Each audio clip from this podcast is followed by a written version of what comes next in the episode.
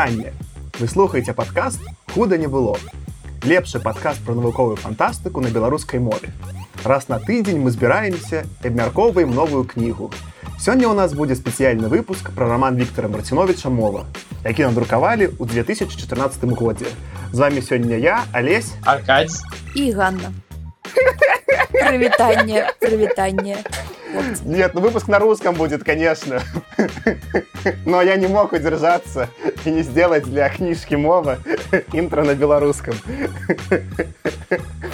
Вот, ну да, мы сегодня книгу Виктора Мартиновича «Мова» обсуждаем, которая, на самом деле, есть написанная и на русском, и на белорусском. Мы там чуть подробнее про это поговорим.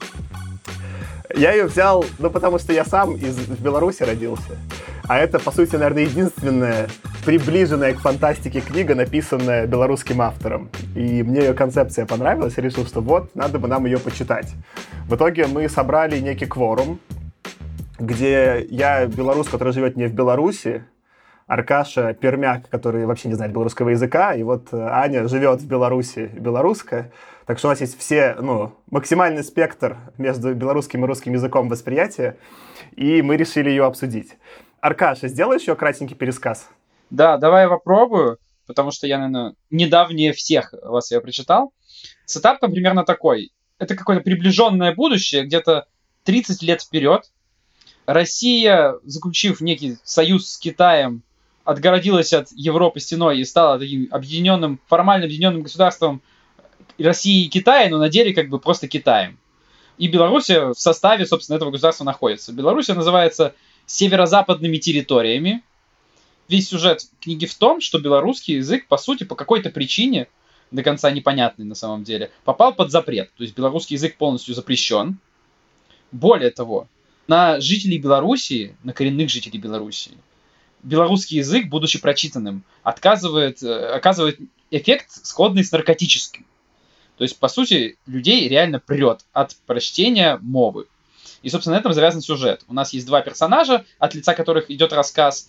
Это, по сути, барыга, который торгует мовой, и Джанки, который на этой мове сидит плотно.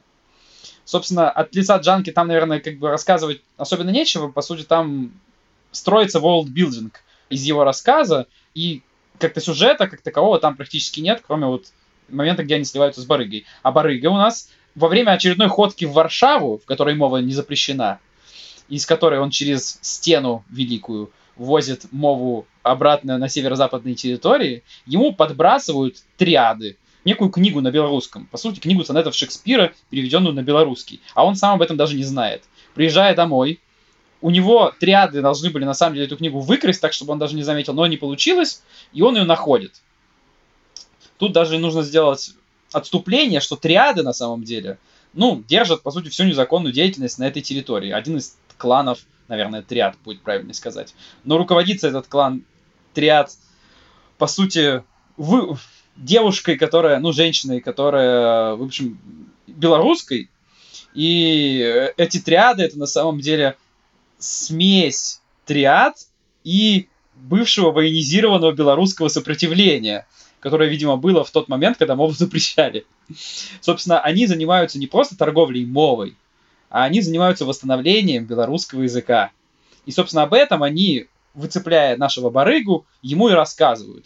Он, попутно еще также влюбляясь, вот, в общем-то, в главу триад э, местную, э, он начинает им помогать.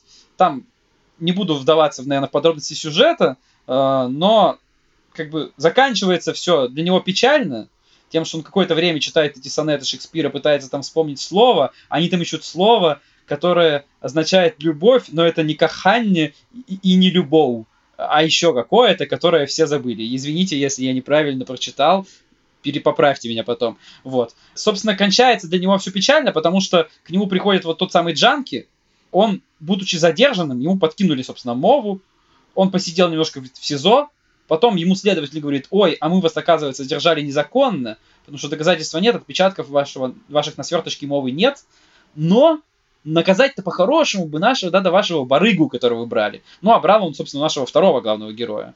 Ну и, в общем, грубо говоря, следователь наускивает его, этого барыгу, наказать. Он его приходит к нему домой, наказывает и зверски убивает на самом деле. Э, и книгу эту утаскивает, очень ценную для тех, кто белорусский язык хранит, ну и, по сути, там ее употребляет как наркот и просто потом сжигает, судя по всему. А, и, в общем-то, по большому счету, ведь вот весь сюжет книги. То есть, ну там еще важно понимать, что вот эти члены белорусского военизированного сопротивления, по-моему, так оно называлось, они в конце пытаются захватить прямой эфир телевидения, включают там какой-то там на мове, собственно, длинное высказывание о том, что мова это на самом деле не наркотик, она на самом деле язык наш белорусский, да, который мы просто забыли. Но, естественно, потом все это показывают власти как ну, попытку пропаганды наркотиков, а в конце, в последнем, в эпилоге книги вообще оказывается, что власти изготовили хитрый план и используют это цитата, что то, что мова, как любой язык, это код, и они в этот код закладывают некий вирус и начинают продавать как бы наркотические дозы на мове, сдобренные этим вирусом, и в результате все мову просто забывают. Конец. Да, спасибо, Аркаша, за пересказ. Я хочу тут одну вещь только уточнить. Ты называл Беларусь Белоруссией, и давайте я буду мостиком, потому что, ну, в целом, есть такая тема. Все, кто живут в Беларуси, они считают, что они живут в Беларуси, и им подгорает, когда говорят Белоруссия. Я как человек, уже живущий в Москве, мне в целом пофигу. Ну, в смысле, меня любое название устраивает, потому что понятно же, о чем речь идет. Вот. Ты, Аркадий, скорее всего, как россиянин, чаще используешь термин «Белоруссия». Мы согласны с любым, не знаю, Аня, скажи нам, нам сегодня Беларусь говорить, Белоруссия, или нам можно любое использовать? Во-первых, пожалуйста, Беларусь. Во-вторых, Аркаша, браво, это был отличный пересказ, и я абсолютно не заметила режущего мне слух неправильного названия моей страны. И с Аркаша очень хорошо сказал, и с Каханью все было вельми добро. Как, как родной. Я, Аркаша, из этого, давайте, наверное, начну свой первый тейк про эту книгу. Вот ты, Аркаша, пересказал, да? Или, или будем говорить, Аркадь, ты ее пересказал. И по пересказу она звучит очень круто. И отчасти, почему я купился ее прочитать, она вот, если ее именно как, ну, другу историю пересказывать, да, что, ну, это какой-то мир, где, типа, язык, ну, типа, мова стала наркотой, там барыга, то, все, да, звучит, ну, как вот что-то, как, как какой-то классный питч для фильма, да, я такой сразу хочу пойти и прочитать. Она вот, ее как бы очень легко, наверное, не знаю, продать другу, что ее нужно прочитать. Но мне кажется, вот главное, ну, типа, для меня такое, не знаю, там, если обобщающее будет, что автор придумал классную концепцию, но не дожал ее. То есть твой пересказ мне в целом ну, там были хорошие моменты и в книге, но в целом твой пересказ мне даже нравится больше книги, потому что в нем концентрация вот этого веселья и идей максимальная, а без какого-то там большого ремесла писательского, который я у Мартиновича не заметил, мне как бы местами не заходило. Там есть лучшие моменты, где ему удается, на мой вкус, удачно копировать Пелевина. Это несколько супер таких удачных моментов, по сути, классно переведенного на белорусский Пелевина, да. Но в целом, вот, скорее, если вдруг вы еще послушали и такие думаете, читать книгу или не читать, да нет, можете послушать эпизод, поражать, и книгу можно, наверное, даже и не читать. Ну, про Пелевина я полностью согласен, потому что, ну, видно, что он очень хочет быть Пелевиным, но у него не везде получается. Просто он пытается и вот это вот такой киберпанк, перекатывающийся в киберпранк, в некотором смысле изображать, и при этом, ну, как бы добавляет такой прикольной сатиры на современность, причем современность именно понятную человеку, который вот живет в России, там, слэш Беларуси, да, как бы вот, грубо говоря, в условно русскоязычном или там славянском, скажем так, как языковом пространстве. Ну и культурно, как бы, то есть человеку из Европы будет очень многие шутки непонятны, то есть это как бы есть у Пелевина и есть и, и в этой книге, но все равно чего-то ему не хватает, и мне кажется, это что-то, это вот именно мифология какая-то. Вот Пелевин, он мастер того, чтобы очень круто в рамках одной даже отдельно взятой книги, хотя иногда у него там целые циклы сливаются, придумать вот такую целиком взятую мифологию. То есть, мне кажется, он даже придумывает эту мифологию изначально, а потом как бы на нее написывает книгу как бы какую-то. И еще у него очень много, ну, то есть, прям замутов философских. Потому что если взять то, что на самом деле пытается там где-то пародировать, где-то просто там иронично обыгрывать Пелевин, это на самом деле довольно ну, сложные и глубокие философские вещи. Он где-то там прямо про них говорит, где-то это очень косвенно. А здесь, здесь этого не было. Здесь была такая книга, которая, по большому счету, я это прочитал как такой большой анекдот. Это действительно забавный анекдот, забавная история про то, как мову запретили, и она стала наркотиком. Это забавно, интересно, но в формате анекдота, который в киберпанковском сеттинге тоже прикольно выглядит, но все это было именно затянувшимся анекдотом, когда ты знаешь, уже понял как бы панчлайн, как бы, а, а до него еще ждать э, полчаса рассказчик, потому что анекдот длиной в 10 часов. Мне нравится, ты, Аркаша, рассказываешь. Я такую проверь в своей голове провел. Вот у тебя есть классный наброс, что Пелевин, почему он заходит лучше, есть некий слой мифологии. Там настолько все взаимосвязано, что ты чувствуешь, что вот как я часто это использую, что автор на полшага впереди тебя, да, и количество мыслей, которые он излагает в тексте, больше, чем те, которые я уловлю. А такого вот ощущения для меня, например, в том числе с философским подтекстом у Мартиновича не было. Я чувствовал, что я, наоборот, на полшага впереди Мартиновича. И сравнение я такое придумал, что это как будто Пелевин, это как будто первый сезон «Теории Большого Взрыва», а Мартинович — это сезоны, ну, последние. В том смысле, что первый сезон, он понимает, что он про нердов, и он делает не отсылки, а делает шутки на основе нердовского материала, какого-то там гиковского науки, да. Потом он понимает, что такое не продать, и становится просто, там все шутки становятся видно, что, не знаю, Шелдон читает, ну, какой-нибудь произносит закон физически прям такой, как он есть на самом деле, и все почему-то ржут. То есть юмор становится таким очень э, референтным, он просто, ну, референс, он начинает просто отсылаться к чему-то, то есть шутка только в том, что люди узнали отсылку, но как такового там панчлайна нет, да. И вот мне Мартинович показался таким, у него этот юмор, он там цитирует философов, ну, он их корректно цитирует, он даже их идеи правильно передает, но они там ни к чему. Если бы у Пелевина была цитата любого философа, она была бы максимально завязана на, ну, сюжет на всех уровнях, да, там, не знаю, вот я читал там Чапаева и пустоту, там, в общем-то, диалог э, Чапаева и вот этого, по-моему, Петьки, я не помню, как зовут там этого главного героя, да, он вокруг философии и построен, да, они не просто цитируют философов, а они сюжет весь как бы вокруг этого разворачивается. А здесь как бы Мартинович просто цитирует, ну, цитаты прикольно, я узнал. Мне скорее он показался поэтому таким начитанным, знаешь, как вот как э, в, белорусских или в русских универах учат философию. Ну, цитаты выучили, суть не поняли. Я не читала Виктора Пелевина, но я читала Александра. Буквально на днях закончила. И там была отличная история. И здесь была хорошая история, которая, в принципе, куда-то шла и должна была закончиться каким-то климаксом и таким большим. И мое впечатление от книги, конечно, очень гнетущее, потому что я вижу некоторые зачатки этого разложения вокруг себя сейчас, в той ситуации, в которой страна находится. Но при этом я, на удивление, не недовольна, как я планировала быть, потому что я до этого была не читала, но осуждаю. Теперь я читаю, прочла, осуждаю чуточку меньше. Но мое отношение к белорусской литературе не ухудшилась. И я планирую ее читать дальше, особенно современную, потому что, к сожалению, наша школьная программа основана целиком на партизанах, сельских людях и немножечко какую-то часть шляхты времен Речи Посполитой, уже конца этой Речи Посполитой. И сегодня мне пришла в голову идея о том, что мова — это те же самые партизаны, которые вернулись через сто лет просто в образе партизан, воюющих за язык, а не за целостность территории. Ну, это, кстати, у тебя интересный заход. Я в целом с тобой согласен в том смысле, что я прочитал, мне от самой книжки подгорело жутко, но от того, что я прочитал и с вами обсужу, я знал, что мне понравится само обсуждение уже, и поэтому мне в целом было все равно, и ты права, что учитывая, что насколько в целом белорусская культура вот именно узко в своих представлениях, да, что это все э, шляхта да партизаны, ну или как я, я, я называю типа паны и партизаны, так мне кажется смешнее, то, то да, типа, ну это хоть какое-то отличие. Но я думаю, почему здесь вот этот параллель с Пелевиным интересно, ты можешь что-то такое сказать и про русскую литературу, ну, в каком-то таком обобщающем виде, да, что в целом тоже много, там, не знаю, там, Достоевский и Толстой примерно про то же пишут, да, там, ну, и, про, и военной литературы тоже было много, поменьше, чем в Беларуси, но тоже много.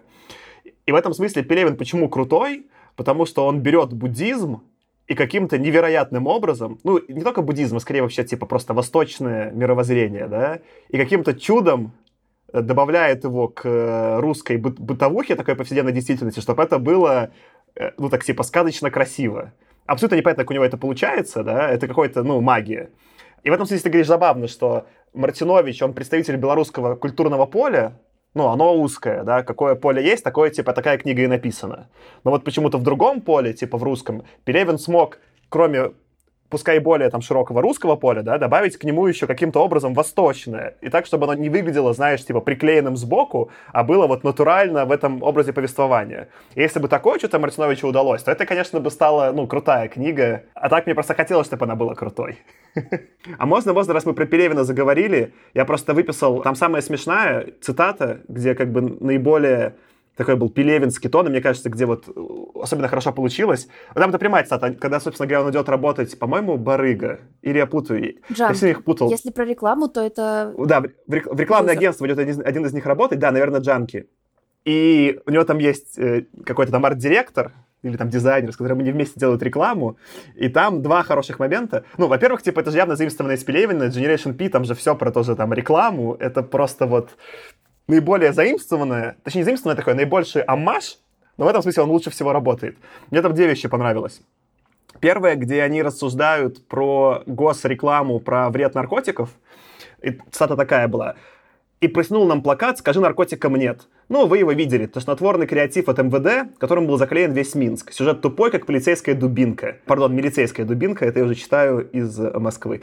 Книга в мусорной урне. Сюжет был. И я задумался, это было довольно, это было довольно смешно, потому что ну, я, я не видел, ну, реклама социальная в Беларуси наверняка отвратительная, хотя я видел ее мало. В Москве она просто ужасная тоже про наркотики максимально ужасная, потому что я как-то помню ехал, ну, ее делают как-то очень странно. Я как-то помню спускался, и они купили, ну, в, в, Москве довольно бывают длинные эскалаторы, когда спускаешься, типа, в метро, и они купили прям несколько счетов, возле которых ехать, на которых написали огромным, это была как бы антирекл... ну, антинаркотическая компания, но было написано огромным шрифтом черным «Спайсы», и таким внизу мелким сереньким что-то там не разобрать, правильный ли это выбор, как, ну, и, и все, да? И выглядело это так, как будто, ну, даже без шуток сделали, я думаю, я, я на секунду такой еду, у меня такой шок случился. Как это в Москве сделали, типа, в центре рекламу спайсов? Типа, это же, ну, это точно за это сядут. И до меня только через секунду дошло, что это они пытались, ну, типа, сделать антирекламу, да, но по сути они взяли и крупно написали название ну и все, весь и креатив. И там, ну, как бы креатив бывает разной степени паршивости антинаркотический, но он обычно почему-то реально очень плохой. А тут просто вот, как про эту дубинку, да, что они как будто даже ну, пиарят. И я, ну вот, и это то, что подметил Мартинович, мне показалось очень тонким и, и смешным. Наша белорусская социальная реклама — это про то, что Белочка не курит в постели. Потому что МЧС у нас самый такой продвижной в плане агитации за правильное поведение, оказывается. А можно, можно плохой вопрос? Именно она белочка, в смысле, что тебе пьяным нельзя курить в постели или любым? Божья коровка тоже не курит. Поэтому, возможно, у них просто весь набор животных.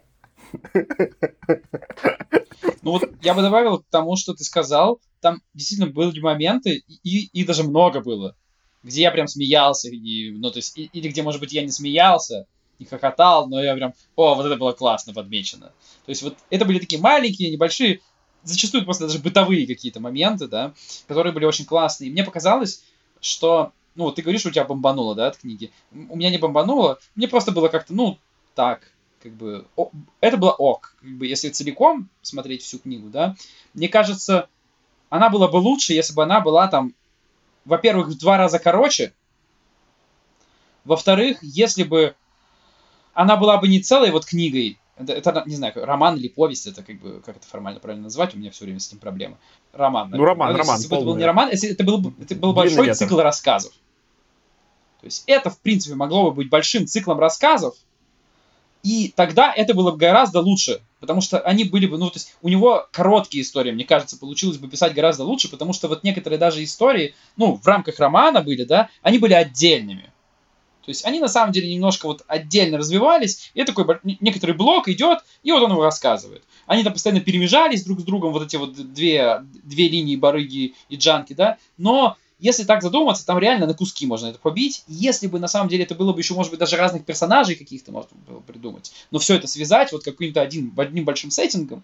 И в конце, к последнему рассказу, ты понимаешь еще, что к чему, и все больше и больше. Вот мне кажется, это бы классно работало. Ну да, мне не хватило какой-то интриги, потому что когда ты видишь вот этот вот перемежающийся рассказ от двух лиц, у тебя есть как бы не так много вариантов, чем это все закончится. Либо это окажется один и тот же человек, как у Мураками, например, когда две истории в конце света «Страна без тормозов. Конец света», когда два человека сошлись в центре, и потом истории как бы пошли по разные стороны, ты уже прочитал какие-то части.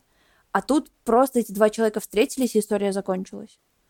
Поэтому какого-то мега-сюрприза для меня не было, кроме жутко кровавой сцены, от которой, кстати, я не смогла перечитать. Я вот буквально недавно решила перед подкастом все свои знания возобновить, открыла первую страницу, и у меня моментально перед глазами этот разбитый арбуз, и я закрыла, и все. Нет, я не могу дальше читать.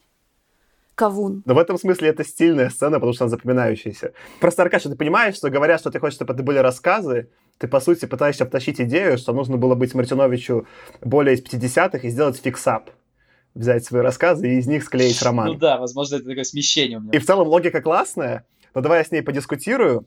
Есть другой, мне кажется, чем-то схожий русский писатель, это Сорокин, который пишет, в общем, ну, на, на схожие темы, но в таком более, не то что чер, ну, таком более черным юмором, чем э, тот же Пелевин. И у него есть э, «День опричника», собственно говоря, один из самых известных романов, а есть его сиквел э, «Сахарный Кремль». И они как раз-таки устроены, как ты вот, Аркаша, описываешь. «День опричника» — это вот, как условно наша мова, это один роман про одного героя, целиком написанный. А «Сахарный Кремль» — это сборник рассказов, склеенных просто в сеттинге. И я их читал, типа, вместе друг за другом, и там «День опричника» в разы сильнее «Сахарного Кремля». Как раз-таки потому, что когда это от одного лица одна, типа, цельная история, то вот если написано хорошо — то на самом деле мир строится куда более детально, чем из разрозненных рассказов. И в этом смысле мне скорее хотелось бы, чтобы мова была вот таким.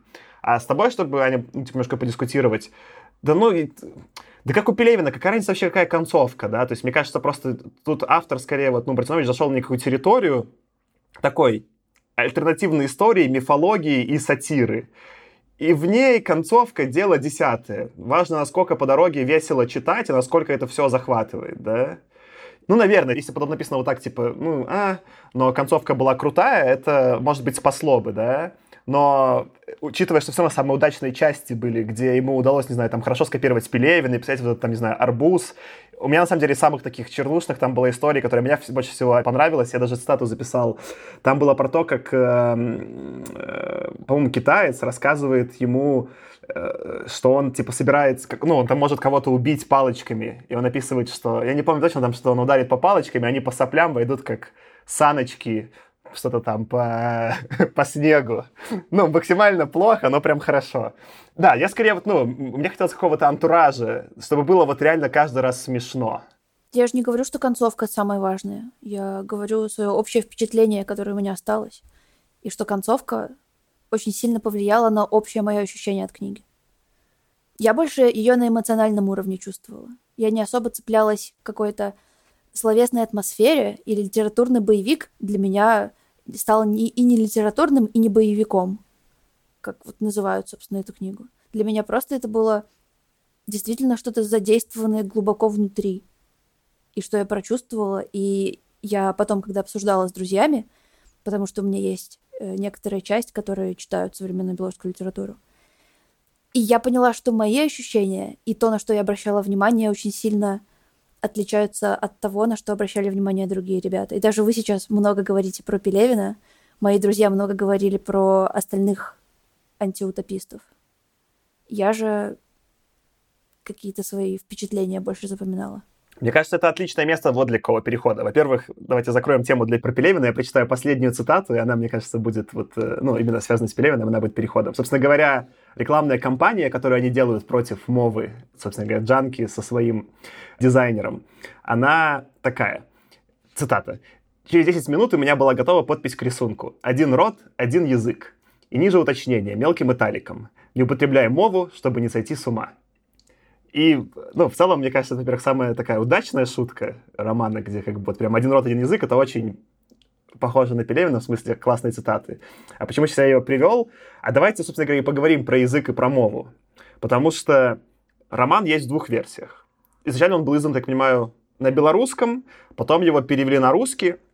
Я читал русскую версию, в том числе потому, что в отзывах многие говорили, типа, что тогда эффект заметен сильнее, потому что у них, наркотики мова на белорусском, все остальное на русском. Так ты, Аркаш, читал на русском, скорее всего, а ты не читал на белорусском. А второе, все-таки эта книга, ну, белорусскоязычная, и по факту в ней точнее, ну, белорусского происхождения, да, и в ней еще по факту и английский используется. И, в общем, ну, мне кажется, кстати, этот текст, не обсуждая, как в нем на место несколько языков, в целом решительно невозможно. Начнем давайте, наверное, с этой части, которую ты начала, Аня, про своих друзей. Просто, например, вот есть Пелевин, условно, да, и в России Пелевина читали реально почти все. Я уверен, что если бы я пошел... Я не делал такой эксперимент, но если бы я пошел разговаривать со своими друзьями, да, ну, которые живут в Москве, ту или иную книгу Пелевина, ну, хоть какую-нибудь, ну, Generation P там прочитал, типа, каждый второй, да, ну, из, там, не знаю, какой-то интеллигенции. Я пошел именно со своими друзьями, которые живут в Беларуси, поговорить про мову, и у меня было такое же ощущение, да, что книга, ну, как минимум, нашумевшая, да, что даже я, не живущий в Беларуси, по, ну, вот просто по вот этой фабуле, которую Аркаша пересказал, захотел ее прочитать. Но никто из моих друзей, не знаю, человек 10 опросил, половину не слышали, половину слышали, но никто, типа, не читал. А вот ты говоришь, что все-таки какие-то друзья читали, а как у тебя ощущение это вообще, этого Мартиновича, он хоть его кто-то читает де-факто, или даже такая нашумевшая книга по факту никем не прочитана?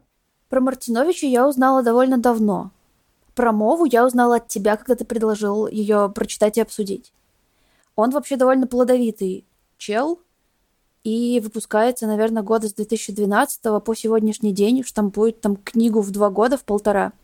Они все антиутопичные, и он один из довольно немногих современных белорусских авторов, которые вообще сейчас существуют. Потому что мне кажется, что вот была белорусская литература, которую мы изучали в школе, это были наши staple pieces, которые поэты, Купала Колос, потом шел Богданович Танк, какие-нибудь еще суперстарые ребята, которых я даже сейчас вряд ли смогу вспомнить. И потом была когорта чуть более современных 50, 60, 70, из которых мой любимый Короткевич. А потом, как мне кажется, был какой-то провал. И вот начиная с 2010-х, где-то с середины, поперло. И я слышала много других имен. И мне кажется, что на текущий момент тот же самый Горват более популярный писатель. Тот же самый Радио Прудок, потом книга про то, как ставили Радио Прудок, в театре. Она радио, не радио? Я думал, радио Она ударили, радио, типа, потому что это радио. Это радио Прудок. А, про про Горвата смешная история. Типа, я про Горвата знаю, я даже своей э, подруге в Беларуси подарил вот эту книгу Прудок. У него фамилия Горват. А мой дедушка родился в э, городе Наровле, который находится, ну, типа, в Гомельской области. Я к нему вот, типа, ездил, когда получил права, наконец, на тачке. И там есть усадьба Горватов. Это некая, там, типа, была старая усадьба помещическая, которую потом переделали в советское время в школу, а теперь она стоит разрушенная. И есть видосик, я про этого Горвата узнал, потому что я написал статью, где я рассказывал, как я вот ездил к дедушке и про эту усадьбу писал статью, а мне кто-то в медиуме прокомментировал какая-то... Нет, даже мне какая-то типа нашла, типа, женщина в ВКонтакте и написала мне, даже на Фейсбуке, по-моему, нашла, и написала, типа, ссылку, говорит, вот смотри видео. И там на видео вот этот город, говорит, я бы хотел бы, конечно, эту усадьбу как-то выкупить, у меня нет столько денег, и отреставрировать. Потому что вот, типа, говорит, я Горват, и усадьба Горватов. И я так узнал про радио Прудок, потому что, ну, этот чувак снимался возле разрушенной усадьбы, где учился маленьким мой дедушка. А я, кстати, там была буквально этой осенью. Ну, окей, прик- прикольный поинт, что в целом э, Горват такой более читаемый автор, чем Мартинович. Так, а в целом, то есть какое ощущение? Ты скорее этих авторов просто слышал, или все-таки реально их современных авторов читают, издают? Как вообще? Их реально читают, их реально ставят в театре, Горвата ставят, остальных не очень много, они начинают проникать в российские литературные премии. Тот же самый Бахаревич, мне кажется, вот один из последних, кто номинировался.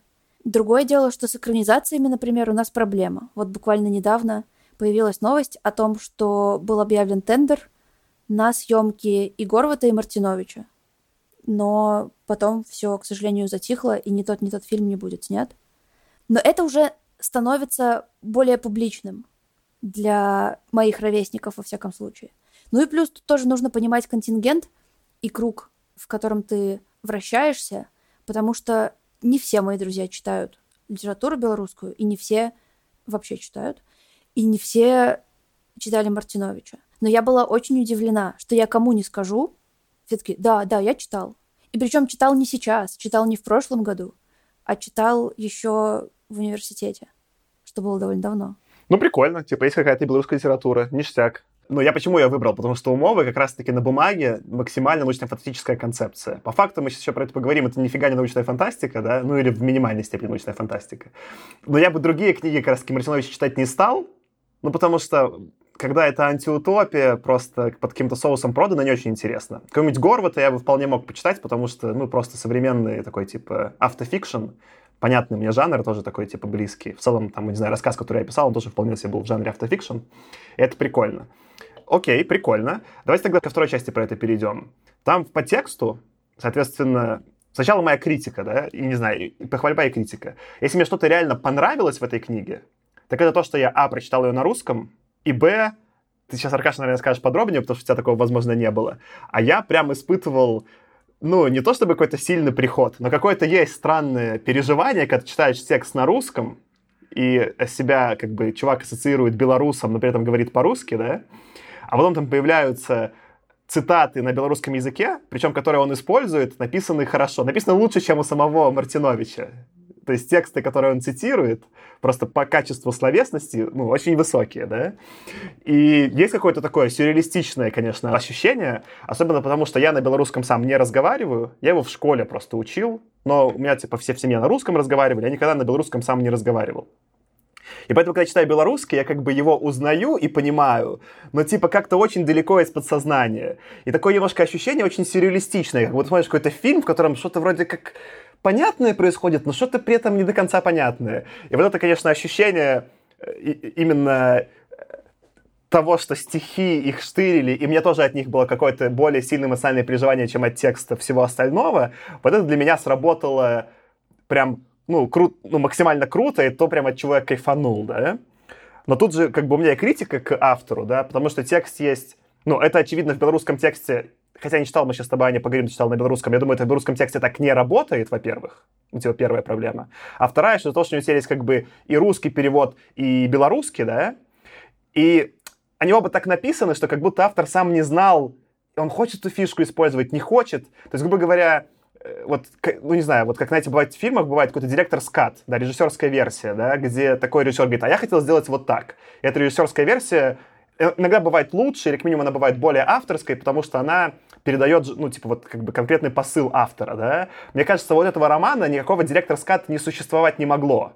Мне показалось, что вот Мартинович делает на потребу публики. Написал на белорусском, ой, а потом показалось, что на русском типа панчлайн работает, да, и на русский перевел. Он делал все, что продастся, ну, у меня такое ощущение, да, и меня вот это немножко расстроило, что нет ощущения, а как хотел мне Мартинович, чтобы этот текст на меня произвел впечатление? Как он про это подумал или не подумал? А как вам? Но он же произвел по итогу. Это реально книга для экспатов такая получается. Не для тех, кто остался жить сейчас здесь, а для тех, кто уехал и кто может хоть частично прочувствовать вот эту магию. Да, ну тогда зачем вообще у нее было белорусское издание? И сначала же было белорусское, которое потом переводили на русский. И зачем в конце этот весь сюжетный типа поворот, что она на белорусском, просто потому что кто-то ее перевел на белорусский, там какая-то машинистка или кто, я уже не помню, или сам этот Свято, Святогор, Святослав, Радивил, я не помню, извините. Сварог. Сварог. Простите меня, пожалуйста. Ну, буквы правильные были. Нет, получается, она была на русском, потому что Сережа писал ее на русском. Потом Сварог сам старался перевести, и потом еще Оль набрала. Да, но предположим, вот это как бы оригинальное издание автора. Но в нем не будет работать прием того, что есть переход с русского на белорусский. Тогда это не книжка для экспатов. Он на мне и не сработал. Я все читала на белорусском. И для меня это, во-первых, очень естественно, потому что я взяла себе за правило, что литературу на белорусском языке написанную я буду читать на белорусском. Например, моя мама, она москвичка, и она не разговаривает на белорусском языке. И поэтому для нее все привычно читать в русском варианте до сих пор. Ты, ты как бы говоришь, что тебе не важно, что у тебя не было этого эффекта. Я говорю, что просто у меня в восприятии книги этот эффект был самое лучшее, что в ней было. И то, что сам Мартинович как автор не может выбрать, чего он хочет от меня. Если он мне хочет просто свой текст донести, то это слабый текст. Если он открыл такой прием, но просто стесняется его заиспользовать так, чтобы он максимально произвел впечатление, мне как раз, когда читал русский текст, о нем потом упоминается, что должно было переведено быть на белорусский. Я читаю русский, у меня полная была каша ну, типа, в голове того, что происходит.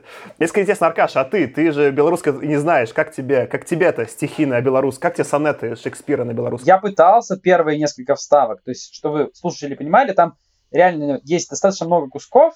Как правило, это, ну, длиной там, я не знаю, один пол экрана, один или там максимум полтора-два экрана Kindle текста на белорусском языке.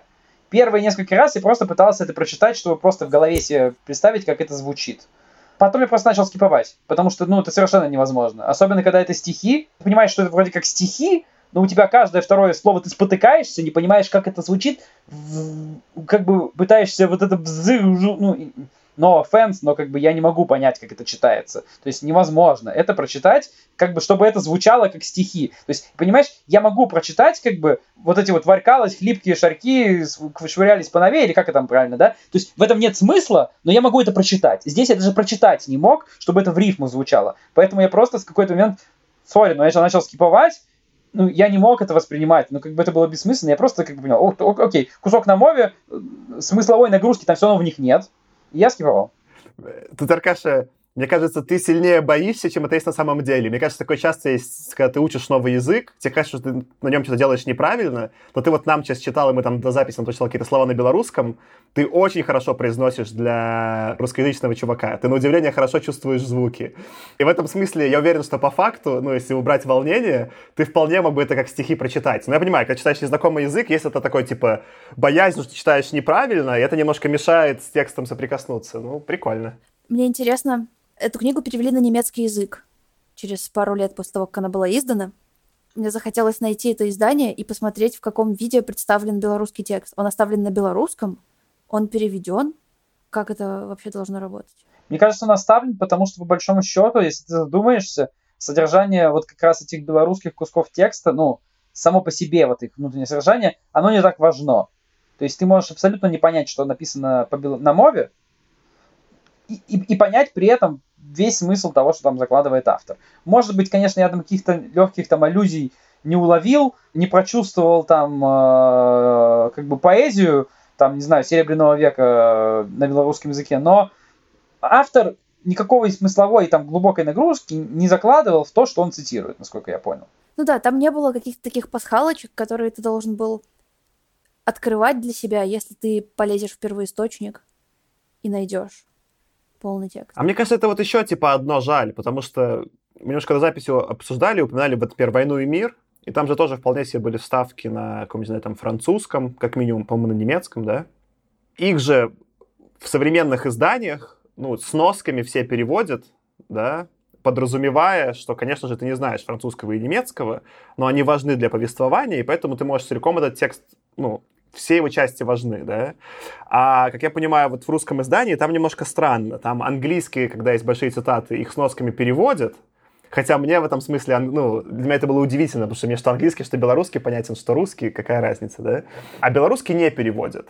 И если это как раз потому, что Мартинович сделал вставки цитат, которые нет в них паскалочек, да, не важны, то ну, даже условно, вот, когда мы, не знаю, там, комикс Hoxpox, да, House of X, Powers of Ten обсуждали, там, выпуская все эти дизайны, да, которые делал э, Хикман, они были важны. Может, они были не суперсложные, да, но они все равно развивали сюжет.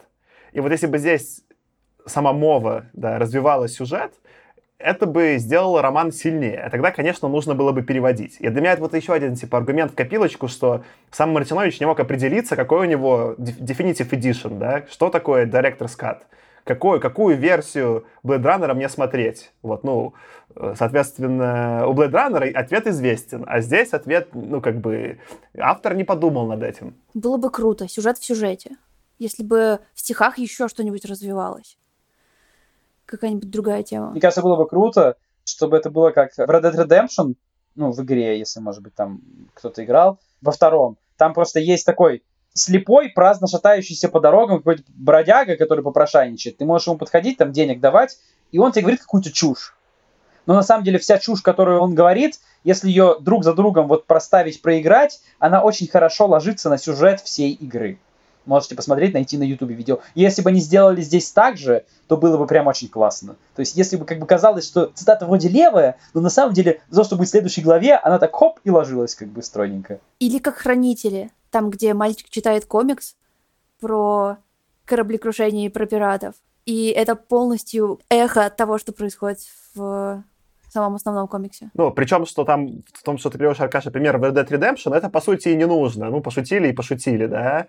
А что Хранители, что Мартинович, тексты, по сути, постмодернистские. И в них добавить какой-то вот этот, ну, этот текст и так рассуждает на метауровне, ну, пытается, да, и как раз-таки добавить в нем такой вот уровень отсылок, который явно показывает, что это произведение, ну, искусства, если это можно назвать искусством, да, художественное произведение, вполне было бы уместно. Худо не было. А у меня про язык тут еще есть две темы, которые я хочу обсудить. Сначала я более несерьезную покаяние, а потом более серьезную к тебе мне будет, Аркаша, вопрос. Покаяние.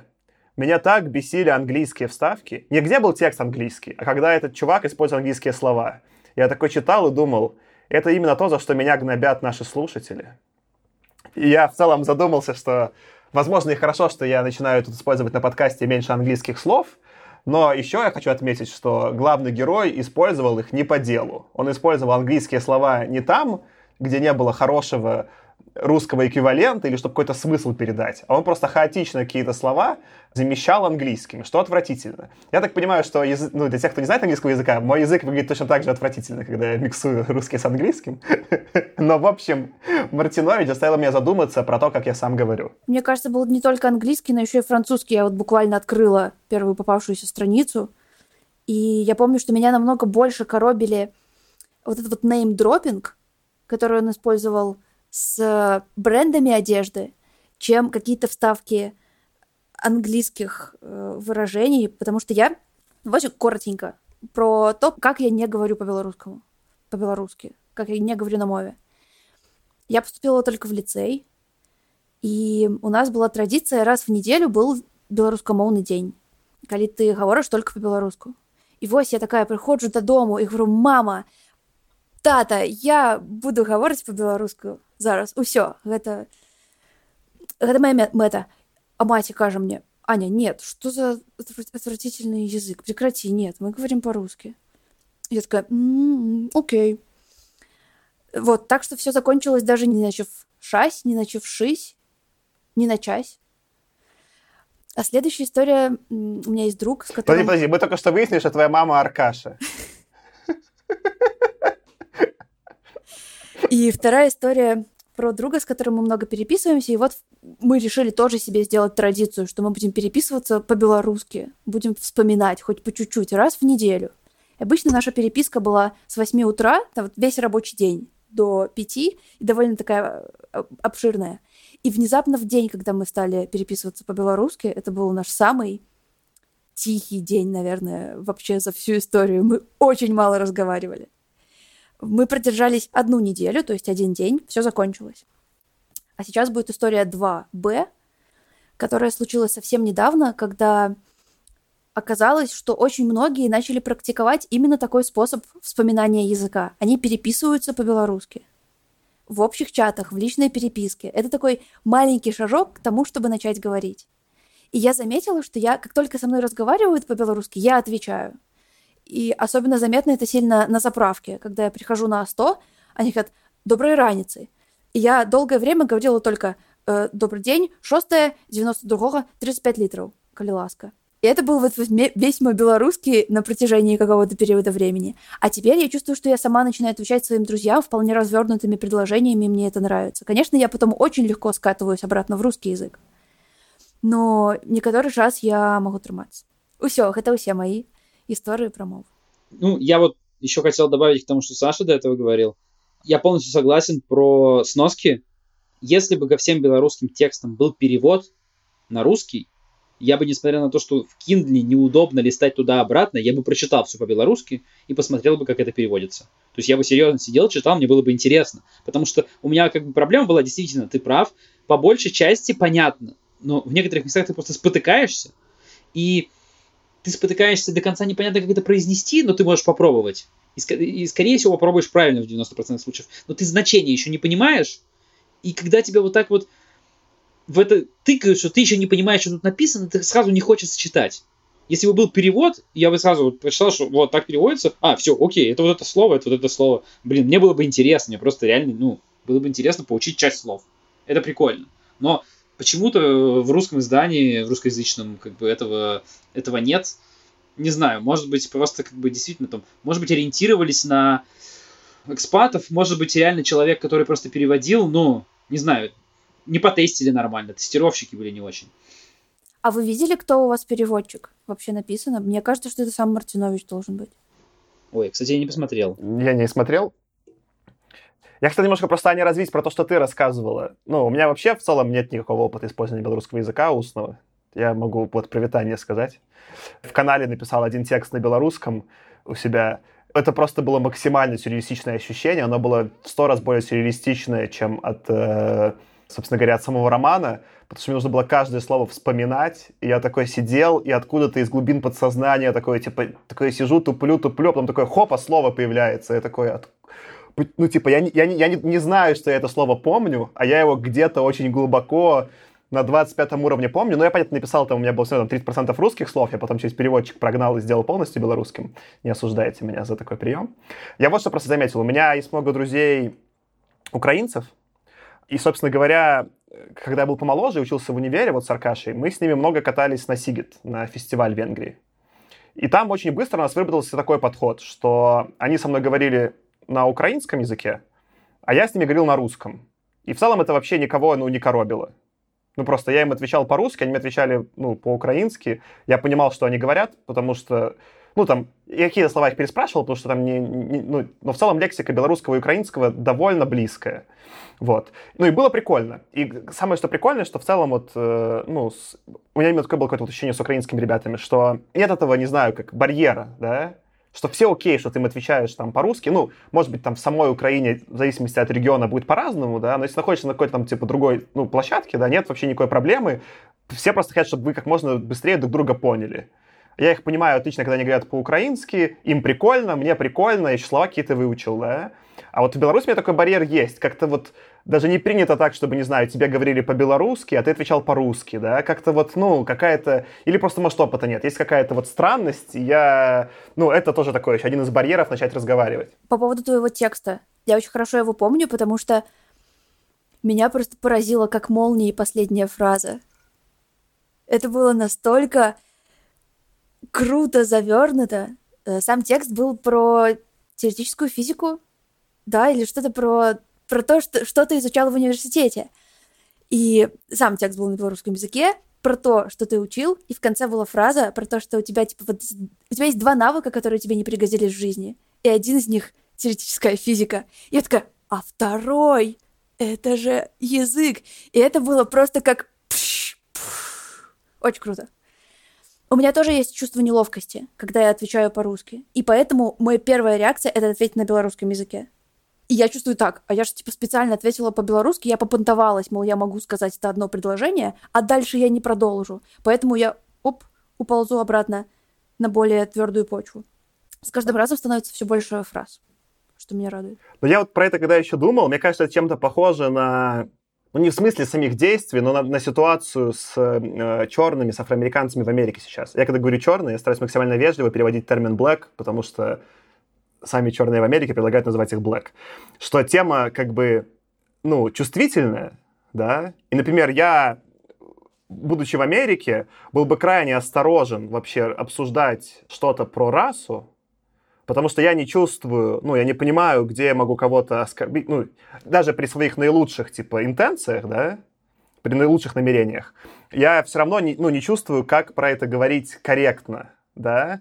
И вот такое же, мне кажется, что-то есть с белорусским языком, что у всех есть ощущение, что никто не знает, как правильно. И в итоге вот это начинается какое-то, а я сейчас понтуюсь, или я учу язык, или, ну вот, и почему-то нет при этом в публичном поле явного обсуждения, да так окей, или правильно вот так. Ну, в смысле, вот, ну, как бы мета-дискуссии про использование языка не случилось, и в итоге сложно всем. И барьер становится еще больше на то, чтобы люди начали ну, вообще как-то с этим взаимодействовать. Или, не знаю, как-то вообще решить, на каком языке им разговаривать. Мне кажется, есть опасения, когда ты переходишь на белорусский язык, ну, лично у меня, что я не буду знать слова, и мне придется говорить их русский аналог. И поэтому я обхожу эту ситуацию тем, что я говорю английское слово просто с белорусским акцентом. И меня это устраивает больше, чем говорить на тросянке, потому что вот отношение к тросянке такое немножечко сельское, провинциальное. А сам белорусский язык при этом сейчас становится чуть более элитарным, чем раньше. Про заимствование английских слов в белорусский. Знаешь, что мне Аркаша очень понравилось? Ну, я не, я не будем ссылаться на конкретные сейчас события, которые происходят, но, в общем, у ребят изъяли партию футболок, а футболки по-белорусски называются тишотки. Что, в общем, произошло от тишорт, очевидно. Я такой, да! А звучит причем слово тишотка очень по-белорусски. Ну, типа, ну, максимально как, как, как и не, не, не заимствовали. Кстати, для меня очень классный пример по поводу заимствования вообще английских слов. Я не могла запомнить долгое время, пока читала эту книжку, как же будет руль по-белорусски. Это слово очень часто используется, особенно в моментах, когда они едут на машинах. И оно было очень такое режущее для меня ухо. И очень необычное. И вот я недавно плыла по реке в Полесье и рассказывала всей группе про то, что вот, я, значит, прочитала эту книжку и пыталась запомнить слово, и мне говорят, это стерно. А мне говорят, так подожди, steering wheel, как руль по-английски. И я такая, ну вот я и запомнила. Стерно я запомнила через steering. Или английское вомит и белорусское тошнить. Это фактически одно и то же слово, которое я не могу сейчас, к сожалению, произнести но оно намного проще переводится через английский на русский. Ну, это еще, наверное, больше оправдывает то, что все-таки я заимствую английские слова иногда в русский. Нет, меня ничего не оправдывает. А теперь будет второй заход, который у меня был к тебе, Аркаша, и он будет намного более мрачный, чем обсуждение сложности белорусского языка. Там Мартинович по тексту ссылается на исторические события, которые в России происходили. В том числе он упоминает взрывы домов в Москве, и упоминает Чечню, и также он упоминает Майдан. И мне это показалось, ну, прям я такой, меня прям покоробило. Мне показалось, что он отсылается к трагическим событиям, в которых он не разбирается, как, типа, житель Белоруссии. И использовать их в таком, ну, типа, ключе несерьезном, мне показалось немножко, ну, фривольным. А как тебе, Аркаша, как жителю Слушай, России? у меня такого ощущения не было, потому что любое упоминание исторических событий, оно, мне кажется, там зачастую было настолько странным, что подразумевалось, как будто бы, что ну вот произошло вот это замещение, грубо говоря, российской власти китайской, да, уничтожение языка, кроме этого какие-то там культурные вещи поменялись. Еще вот эта вот история странная, да, что они живут в 4741 году, потому что китайское летоисчисление, и все путаются, что когда произошло. И мне кажется, история, как явление, да, изучение истории, оно пропало. Поэтому какие-то вещи, которые даже были для них это 30 лет назад, они называют это как скорбное время, по-моему, да, там это называется, а, время скорби, то есть вот после развала Советского Союза, и вот какое-то время Беларусь была отдельным государством, да, Беларусь, извините. Они называют это временем скорби, и исторического каких-то событий, они на них вспоминают так, как будто бы, ну, и не подразумевается, что все о них нормально что знают. То есть их не очень корректное употребление, мне казалось, именно литературным ходом, который использует Мартинович, именно для того, чтобы показать, что люди, которые о них уже вспоминают, их совершенно в другом контексте употребляют, и просто история настолько исказилась, что они просто не понимают, о чем говорят. Прикольно. Мне, если бы я именно с этим сравнивал, он не позволил себе такое про, например, Вторую мировую сделать высказывание, которое было бы максимально опасным в Беларуси. Но при этом он себе позволил такие высказывания про темы, которые ну, не касаются эмоционально, за... эмоционально заряжены в России, да, и в этом для меня его, ну, ну, типа, либо ты будь смелым, да, и э, показываешь, что даже на такие эмоционально заряженные темы можно шутить. У меня нет проблемы вообще, ну, мне персонально нет проблемы, когда комик бывает, ну, если ты выступаешь в роли комика, да, если ты шутишь жестко, ну, я за свободу слова, шутить можно про все, да, но вот эта его некая двуличность, что он реально болезненные белорусские темы в рамках шуток захватывает меньше, он захватывает какие-то болезненные типа там языка, да, но какие-то другие болезненные типа там войны он вполне себе обходит. А российские болезненные он такой типа там или Майдан болезненный, причем современные болезненные он вставляет. И особенно про Майдан мне показалось, что это больше, потому что книга вышла в 14-м, и это событие вот происходит, и он, грубо говоря, как взял просто из новостей, чтобы добавить, а не потому что это технически нужно для текста. Ну, про Майдан, если честно, я даже не помню, где там было. Про Чечню и взрывы домов точно помню, что было. Что ты еще упомянул из такого... Ну, например, про Вторую мировую, там, или, не знаю, про партизанов он побоялся писать. Он даже побоялся писать про то, что произошло не так давно, потому что у нас не было таких прям глобальных террористических актов, но есть один, на котором никто до сих пор не говорит и никто ничего не осмысляет. Ну, наверное, да. То есть, во всяком случае, меня, как жителя России, как, бы, как гражданина России, не зацепило ничего из того, что он там упоминал, никаким образом негативным. Я бы сказал, что тот же упомянутый нами ранее Пелевин позволяет себе гораздо больше, гораздо более как бы, злым и шутливым тоном писать о событиях э, ну, истории России. И, скажем так, гораздо более неоднозначные все вещи позволяет Пелевин, как мне показалось. С другой стороны тоже, с другой стороны тоже, вот Пелевин делает это как бы жестко, но к месту. А Мартиновича это можно было действительно опустить. То есть в этих местах это было не обязательно. Ну, я тут скорее, как знаешь, опять же, с черной культурой в Америке, что N-word у белых запрещено, а у черных нет. Но вот у меня такое же, не знаю, отношение к Мартиновичу. Ну, пишешь про Беларусь, стебись про Лукашенко, да. Ну, а Пелевин, он русский, ему можно, ну, про Россию стебаться. В этом смысле, как бы, там же и имена Лукашенко и Путин тоже не фигурируют, хотя, казалось бы, всего 30 лет прошло, да, а тут такие правители, которые десятилетиями правили, вряд ли они там совсем ну, окей, допустим, их имена как-то там новое китайское правительство выморало, но мне в целом показалось, что Мартинович просто не следит за отсылками в своем тексте, и вот мы такой немножко про Блиша обсуждали, который там что-то набрасывает, набрасывает, а, ну, редактуры в рамках одного романа нет. Я вот записал себе такую не эмоциональную статую, для меня тоже показательную. Он там описывает, что люди устраивали в парках кинопросмотры и массовые игры в Xbox 5760. Но сейчас для сравнения Xbox One, который технически Xbox, э, ну, там, 4, да, а потом он описывает, что играют они в Soul Cal... ну, играют в игру Soul Calibur 5. А сейчас там, не знаю, последняя вышедшая четвертая. То есть, условно, почему-то там сколько-то случилось Xbox в его представлении, какие-то там, не знаю, несколько итераций, да, много итераций, а у игры не случилось. Хотя, ну, иди загугли, сколько этих серий вышло, сделай это с Soul Calibur типа 11, да, и все, тогда, понимаешь, все сходится. И вот таких мелочей там много, где, ну, не проверено. Вот именно это я имел в виду в самом начале, когда говорил про внимание Пелевина к деталям. Он вот не позволяет себе таких вещей, о которые ты вот читаешь одно и спотыкаешься через один абзац буквально, потому что это не соответствует тому, что ты только что услышал. И по духу по контексту и вообще. То есть, как бы, у Мартиновича такое есть. То есть, иногда вроде как бы, о, прикольно, типа, то есть, вот этот Xbox 5760, и тут же через несколько строчек какие-то вещи, которые, ну, то есть, то есть, с одной стороны, тебя забрасывают куда-то на сто вперед, с другой стороны, как бы, у него ничего не поменялось в совершенно другом месте, это странно, это как-то совершенно не стыкуется. У Пелевина, если задуматься, безусловно, найдется столько же, ну, несостыковок. Просто он их так красиво в своем тексте обыгрывает обычно, что ты не замечаешь этого. То есть он вот он умудряется их разносить каким-то образом. Я уверен, что если мы там вот можем пообсуждать еще как бы про сюжет, да, как бы у Мартиновича вот глобальный сеттинг, да, странноватый, как бы он странноватый у того же Пелевина, безусловно, но почему-то у Мартиновича я задаю себе вопросы, как бы, а что вообще происходит, как бы, и что, почему ты такой, и мне кажется, это полубредовым, когда начинаем задумываться, а у Пелевина, благодаря вот его постоянному налету мистицизма, как-то это все, ну, глаже идет. Я, я в целом, когда вот про какие-то куски думал этого романа, там есть, соответственно, кусок про ну вот э, какую-то там, типа, не знаю, там, копирование Пелевина, игру слов, рекламное агентство, который вторичный, но удался, да.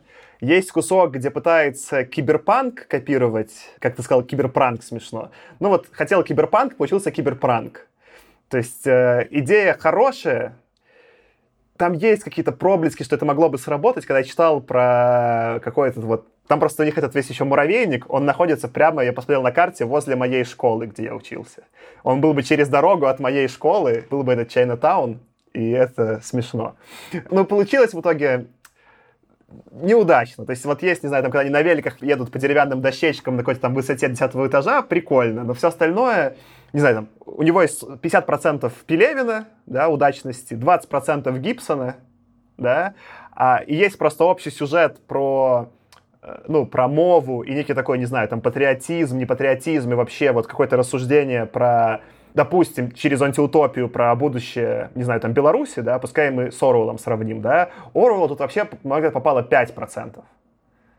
То есть, грубо говоря, в разных кусках степень того, насколько удачно их копирует Мартинович разнится, и все вместе они не склеиваются из-за того, что они разные, да, то есть, например, у Пелевина, у него 100% Пелевина, такой магический реализм, и поэтому тебе плевать, что там что-то чем-то не сходится, потому что ты такой, как бы, немножко в таком, как делируме находишься, как будто немножко подвыпил, и вот что-то читаешь, да, такое ощущение от Пелевина всегда.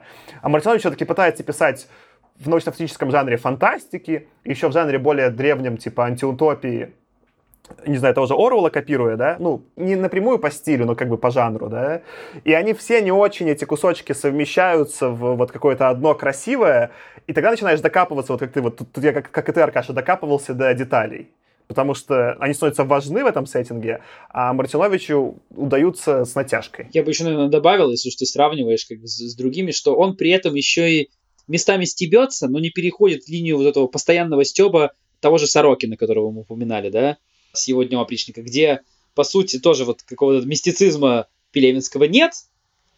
Если так задуматься, как действительно у тебя что-нибудь наверняка будет не складываться, но ты прекрасно понимаешь, что это, ну, такая сатира, как бы, то есть это, это, это стёб, как бы, и написано ради этого. То есть здесь и этого не было.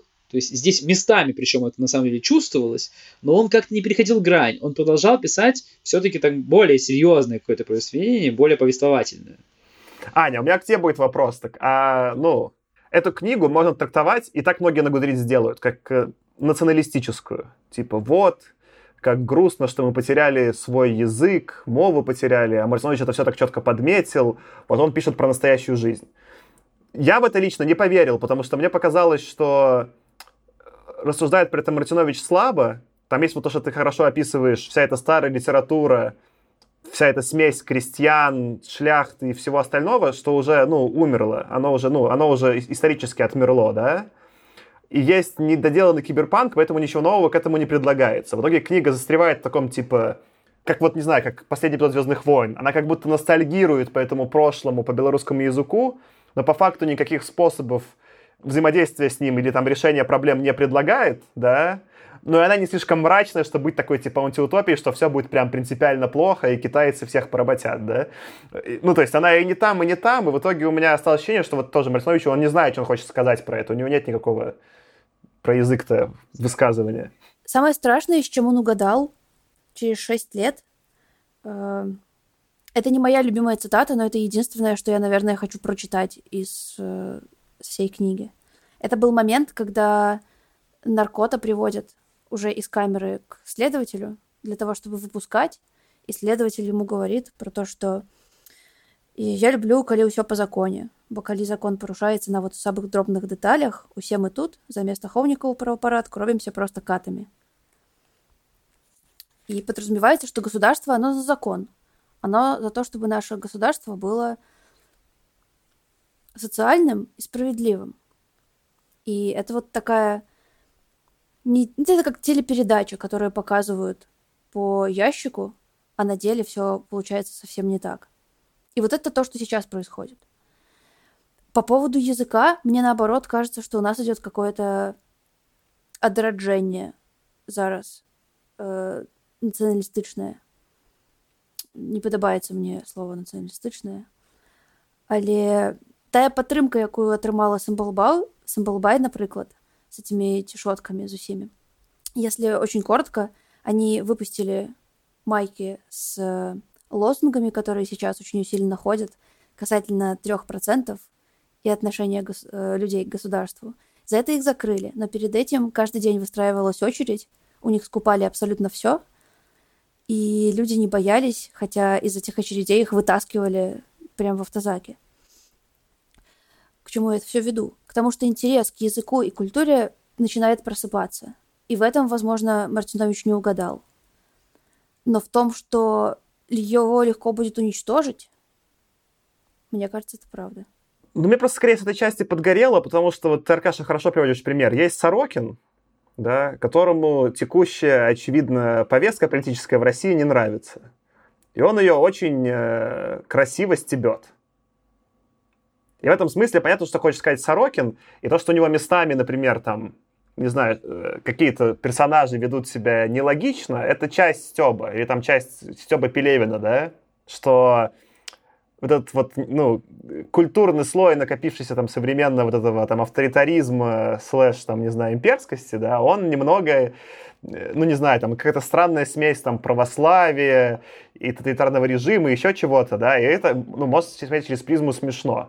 Вот для меня просто Мартинович, это, во-первых, грань не переходит, что как будто испугался, да, он так сделать. Но если ты ее не переходишь, тогда я к нему предъявляю вопросы к научной фантастике. Построй тогда мне мир, который взаимосвязанный. А мне скорее вот все, что он про политику говорил, показалось, если бы я условно не знаю, сейчас будет такой опасный пример, и мне, кстати, у нас будет, у нас, похоже, получается самый политизированный выпуск, хотя мы такие стараемся обходить эту тему стороной, у нас получается самый политизированный выпуск.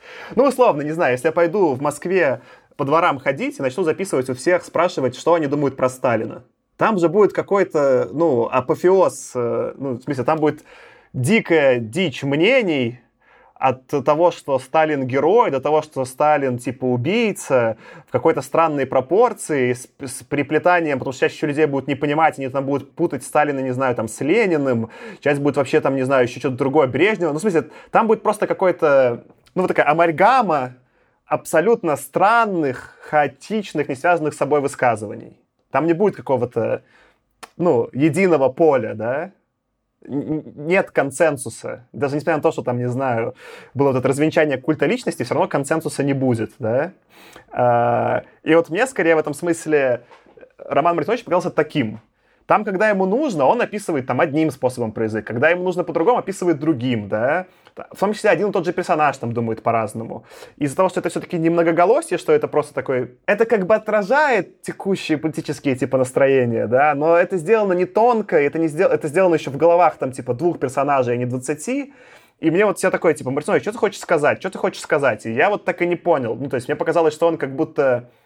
Как, как герой... Вот мне показалось, что Мартинович если у него есть какое-то альтер-эго в его личном романе, то у себя в романе Мартинович ведет э, шоу «Полный писец». Там во всей книге и вообще во всем Мартиновиче, как отмечаю не только я, но и какие-то мои знакомые, чувствуется не то что пренебрежение, а такой взгляд свысока на все то, что происходит, и на вообще белорусскую культуру в целом. Это не сопереживание, и не попытка восстановить ее, вот, печатаясь, например, да, или описывая какие-то моменты плохие, которые происходят, а просто выставление языка как неудачника и культуры как неудачника, который рано или поздно умрет. Ну, я вот про это выписал цитату. То, что ты описываешь, наверное, если бы какую-то позицию Мартиновича выбрал, она вот, вот это чаще всего звучало, я выписал такую цитату. Вот, вот это, именно то, о чем я говорю. Это и есть вода. Мне интересно вас слушать.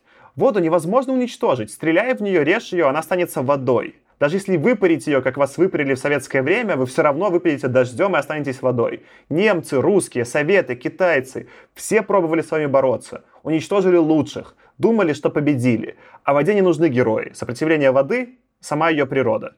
Конец цитаты. Но вот это мне показалось чем-то наиболее близким на позицию автора из того, что там звучит. Но при этом для такой, ну, у меня в целом нет проблемы с такой позицией. Можно, это, пожалуй, наверное, самая, ну, такая, самая интересная трактовка, да? Но сюжет, выбранный для этой позиции, странный. Потому что, например, типа там, не знаю, ну почему тогда наркодилер герой, да? Откуда там это сопротивление? Ну, то есть, э, как будто сюжет, который он использует, и идея, которую он пытается передать, они как-то не, ну, не собираются. Он, как ты любишь, Аркаша, использовать, он что-то, не знаю, квадратное на круглое натянул, и вот, ну, получилось, что получилось. Мне еще кажется, что тут главный вопрос, кто и зачем запрещает мову? Ну, не дает ответа на этот вопрос. Такое чувство, что он даже не предполагает, просто мову запрещают. Почему? Зачем? То есть он натягивает свой сюжет на это. Как бы, если он хотел порассуждать о, о языке как таковом, да, типа, почему он в эту степь не заходит? Можно было что-то сочинить. То есть Пелевин бы тот же самый, да, обязательно сочинил бы что-нибудь смешное ерничающее хотя бы. Хотя бы. Но на самом деле тоже зацепил бы что-нибудь интересное. Меня здесь этот вопрос мучил с самого начала. Вот так же, как ты сказал, как это политически вся система организована. Почему, как вот, как вот мы из этого времени скорби, да, ну он это специально опускает, было вот это время скорби, а потом пришел Китай, стало все хорошо. Ну окей, допустим. То есть, может быть, там даже было какое-нибудь крошево с танками, как бы, да, когда Китай приходил, а потом все это благополучно в истории там замазали и как будто бы не помнят.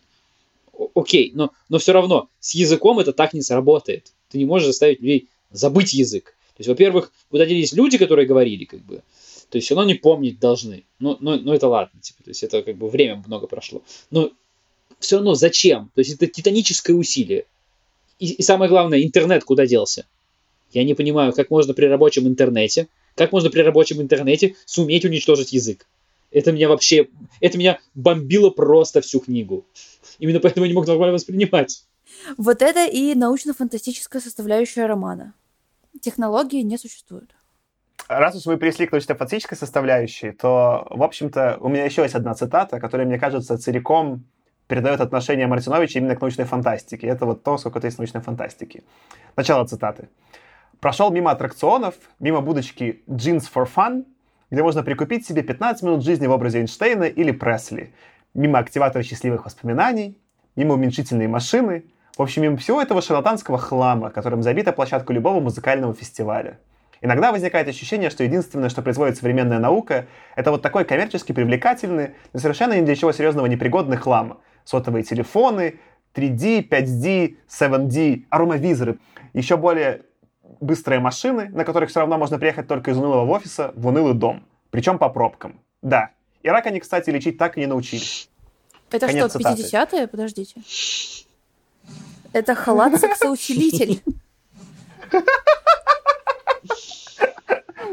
Ну, да, как бы. И мне, скорее всего, это по духу напомнило глупого Рика и Морти. То есть, в целом, если это прочитать, тут описан Рика и Морти, да, там игра Рой описана, по сути, вот в этой цитате. Ну, по сути, даже до Рика и Морти. Рик Морти, наверное, попозже вышел в 2014 году.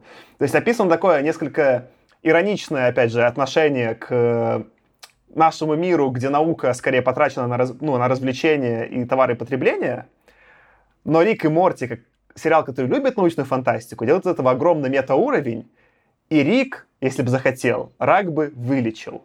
И это вот опять вернусь к этому сравнению с э, теорией Большого Взрыва. Ну, типа, Рик и Морти — это фантастика, которая стебется над фантастикой. А это автор, который фантастику не понял, и такой, типа, ха-ха-ха, фантастика, джинс for fun. Это вот, ну, последний сезон, типа, теории Большого Взрыва.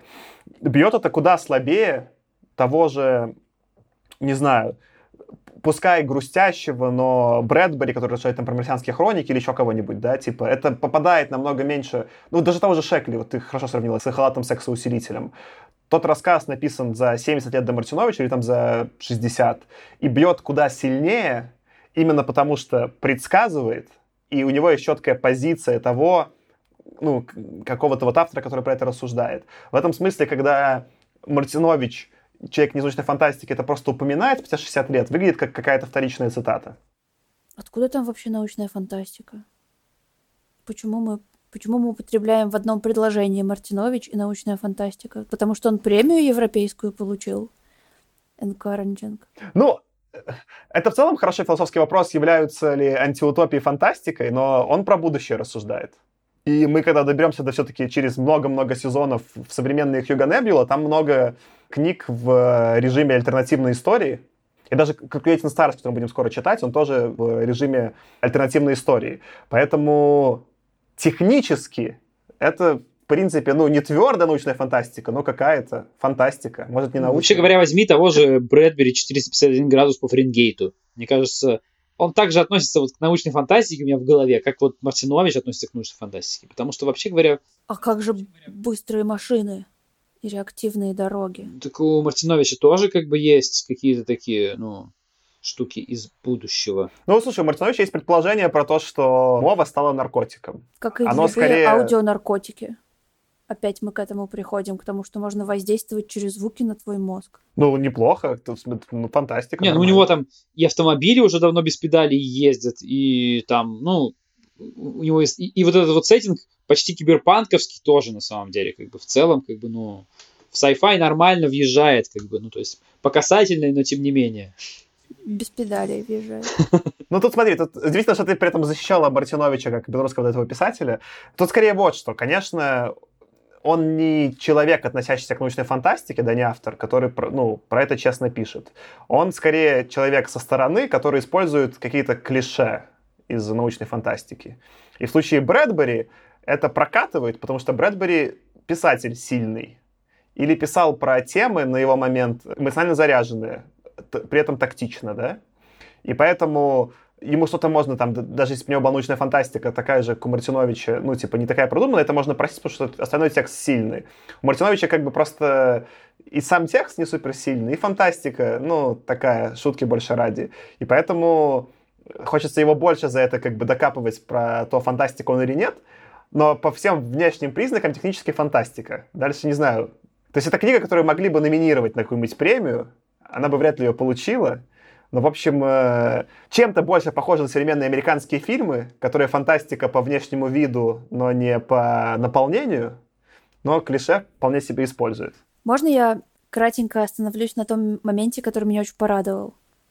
Так как я уже призналась в том, что я мало читаю современной белорусской литературы, я не часто вижу описание современного мне Минска. А здесь он был. И меня очень радовали отсылки. Зеленый луг, а вот, вот этот вокзал, вот я понимаю, по какой улице он идет, а вот я вижу, где вот это вот сейчас происходит, а вот я представляю дом, про который он пишет, потому что из окна главный герой смотрит на площадь Победы. Это было приятно. А мне, кстати, раз ты про это упомянула, мне показалось, что он эту тему не дожал, можно было сильнее Там было мало моментов. Сейчас в целом в литературе есть тренд, что именно у локальной литературы есть большой ну вот именно у автофикшена и современного фикшена есть уклон такой типа локализации, что есть спрос на тексты написанные про то место, где ты живешь. Тут было несколько моментов, где я прям нашел там карту Минска и посмотрел, но их было мало. Как не знаю, вот когда мы читали, помнишь, Аркаша, про... Адамова? Я забыл, как называлась книга, но... Знание владыки. Да, Адамова, спасибо. Вот, там было просто упоминание Фрунзенской набережной, возле которой я жил в Москве, и то у меня уже сердечко как бы, ну, засветилось счастьем. Вот, и в этом смысле по факту использовать какие-то настоящие да, куски реальности, это прикольно. Но где тогда, не знаю, где национальная библиотека? Которая, она была, ну... она была. Там же был момент, что они взяли по одной книге каждого белорусского писателя, по одной белорусской книге, и поместили ее в хранилище, которое было в земле, как алмаз. Я такая... А, я не считал просто. Ну, в общем, это в смысле, что можно было больше именно использовать э, отсылок, а вместо этого, еще, еще лучше. Вместо этого он использовал Гермес и Луи Виттон. И вот это просто меня вымораживало постоянно. Я не хочу узнать, как кто одет больше города, больше названия улиц. У меня в целом, скорее, если вот он какие-то шутки просто... Ну, если бы это было один раз про одежду шутка использована, было бы окей. Потому что он использует какой-то прием, это недостойно приема. Мне кажется, в целом из-за того, что он еще в этот момент писатель неопытный, у меня это сильнее всего смазалось. Я вообще не сразу понял, что Барыга и Джанки — это не один человек. У него там все персонажи, кроме и даже женские, абсолютно одинаковым голосом говорят, абсолютно одинаково думают. И там только что вот эта девочка ошибки допускает, потом девушка, да, там, и это единственное видно, что как-то отличает. И поэтому, хоть он напишет от имени, извините, Сварога, я все время забываю, Сварога, Джанги, Барыги, это все одинаковый текст. И а, у него нет характеризации вот этого ну, нужного набора характеров, чтобы отличить. Мне скорее от этого подгорало, но это вот просто не, неопытный автор. Ну вот если какой-то итог даже уже подводить, да, то мне бы вот все-таки, наверное, даже понравилось, если бы не. И вот большинство, если бы, если бы не, я уже сказал, да, наверное, последнюю цитату точно сейчас не приведу, потому что не записал. Там был момент, где они ему объясняют, ну, где триады, их руководство объясняет Барыге нашему, то, что, ну, они на самом деле восстанавливают русский язык. И он задает вопрос, а чего вы русский язык, ой, ну, ой, извините, белорусский язык, мову, не восстанавливаете там, где это незаконно, в Варшаве, в Европе мова не запрещена. И ему отвечают, ну, ты не понимаешь. И, и, и вот отвечают что-то нелогичное, на что как бы он сам думает, ну, этот ответ нелогичный, поэтому на него и возразить нечего. Мне поэтому и не очень понравилось. Потому что было нелогично настолько в некоторых местах, что мне даже возразить нечего. Я даже могу Аркаша цитату почитать, потому что я ее выписал. Но почему вы не разместите центр сопротивления за границей, в Варшаве или в Вильнюсе, где мова не запрещена? Этот вопрос показался мне абсолютно логичным. Там можно было бы надежно спрятаться, но она лишь хмыкнула. Какой смысл в сопротивлении за границей? За границей иммиграция, а не сопротивление. Это наша земля, и мы отсюда не уйдем. Ну, слушай, я в этот именно как эмоционально кусок купил. Как и иммиграция, которая из России уехала, не, ну, не является политической действующей силой сейчас в России. Ну, в смысле, есть такой эффект, что если ты эмигрируешь, ты уже к этому культурному пространству относишься меньше. Но учитывая, как в остальных местах Мартинович косячит, в этом месте тоже можно решить, что он просто не подумал. Нет, нет здесь это не работает. Если твоя задача сохранения языка, и ты считаешь язык как бы, типа, основной культурной движущей силой, а здесь язык фактически уничтожили, то странно, что ты не делаешь это там. Ну, может быть, большинство белорусов осталось в Беларуси и не эмигрировали в этот загнивший полностью Запад. А развиваться она может только в мозге белоруса. Это единственная плодородная почва. Питательный грунт. Ну, там, Аркаша, есть логическая нестыковка, но я к тому, что условного Пелевина ты мог бы это купить чисто на эмоциональном состоянии. Что, ну, к этому тексту можно придираться технически, потому что оставил для этого много Мартинович места. Давайте мои итоги. Для меня скорее чем-то вот Мартинович оказался похож на Брэдбери. Мне не столько было интересно его читать, сколько с вами обсуждать. И у нас такой получился самый политизированный эпизод, и это даже, ну, как бы забавно. Я не скажу, что Мартинович такой же сильный автор, как Брэдбери по качеству текста, но он скорее настолько плох, что хорош уже. Потому что вот пока я его читал и думал про него, и с вами обсуждал, я много задумался про то, а как этот текст можно было устроить, и что можно было поменять. И вот скорее как какой-то...